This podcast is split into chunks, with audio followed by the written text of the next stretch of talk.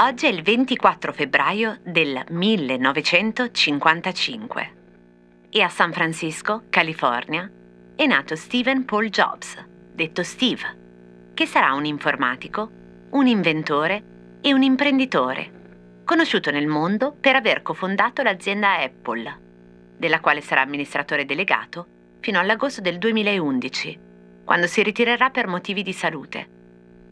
Morirà il 5 ottobre dello stesso anno.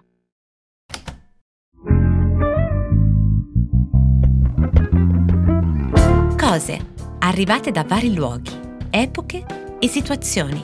Sono sintomi, sono diagnosi e a volte sono soluzioni. Messe una accanto all'altra ci raccontano chi siamo. Io sono Chiara Alessi e dal lunedì al venerdì alle 12 in punto, partendo da un fatto del giorno, vi racconterò la storia di una cosa, provando a rispondere con voi alla domanda Ma cosa c'entra? Cosa c'entra Steve Jobs con John Lennon?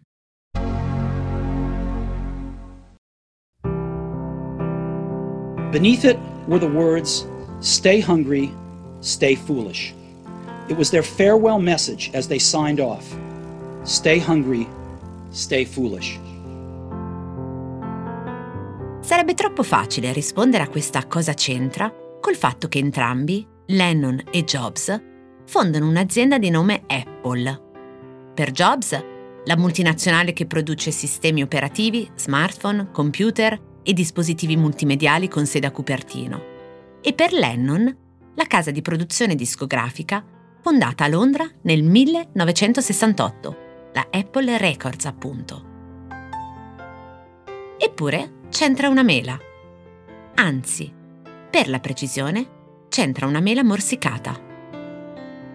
Come probabilmente molti e molte di voi sanno, il logo originario e meno conosciuto di Apple, che ebbe una vita abbastanza breve, un annetto circa, agli esordi, nel 1976, era un disegno di Ronald Wayne, considerato il terzo fondatore di Apple, insieme a Jobs e Wozniak. Il logo di Wayne rappresentava una specie di incisione in bianco e nero della scena del nostro Isaac Newton, di cui abbiamo parlato solo due giorni fa, che lo ritraeva sotto un albero di mele con uno stendardo intorno al disegno con la scritta Apple Computer Co. Ma al di là del fatto che questo logo avesse un aspetto settecentesco e quindi poco in linea con un'azienda che voleva porsi all'avanguardia nel settore informatico, il logo di Wayne riprodotto in piccole dimensioni, era assolutamente illeggibile. Da lì il suo redesign nella mela morsicata, che ancora oggi, riaggiornato, è quello che conosciamo, a opera di Rob Janoff. Ma a cosa alludeva la mela morsicata? E cosa c'entra con Lennon? Allora, cominciamo con le interpretazioni. Per qualcuno, la mela morsicata rappresenterebbe un gioco di parole con la parola inglese morso, byte, che con lo stesso suono, ma scritta con la Y al posto della I, indica l'unità di misura informatica, i byte, appunto. Altre fonti suggeriscono che fu usata l'immagine di una mela morsicata per un più antico antenato, l'antenato universale dell'uomo, cioè Adamo, o meglio Eva perché il morso fu il gesto che, secondo la ricostruzione biblica, inaugurò la conoscenza e qualche altro guaio per l'essere umano, tipo per esempio perdere il paradiso terrestre.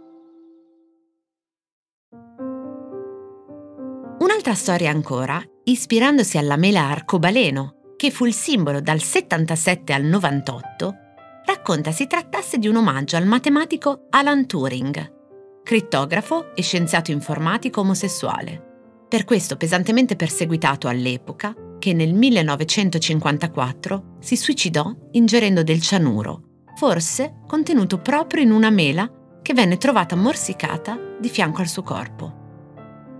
Ma Rabianoff chiarì che l'arcobaleno si ispirava da una parte alla cultura hippie del tempo e dall'altra alla volontà di pubblicizzare con Apple il monitor a colori. In effetti, sebbene coeva, la bandiera arcobaleno in riferimento al mondo LGBT non era ancora così popolare ai tempi da fornire un richiamo immediato alla storia dell'omosessualità di Turing. Oltre al fatto che Apple stessa negò questa interpretazione. Infine, naturalmente, c'è anche chi sostiene che Steve Jobs scelse il nome Apple proprio in onore dei Beatles e della loro casa di produzione di cui era un grandissimo fan.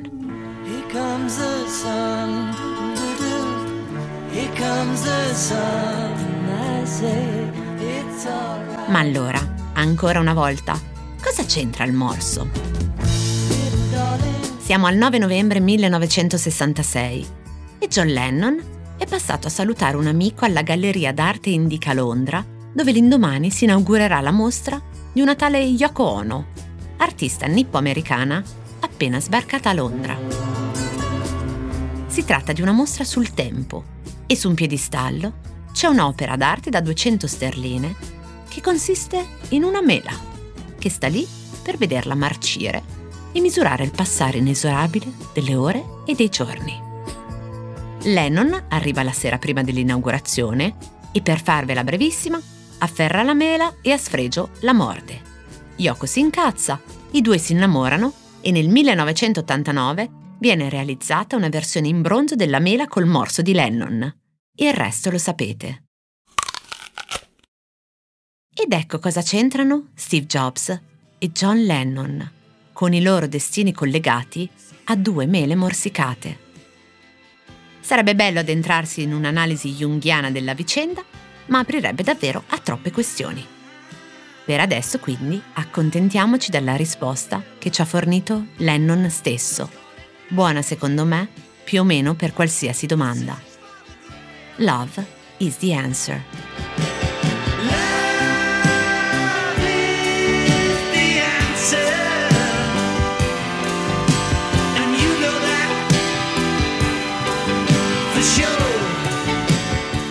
Cosa c'entra? È un podcast quotidiano del Post, scritto e raccontato da Chiara Alessi.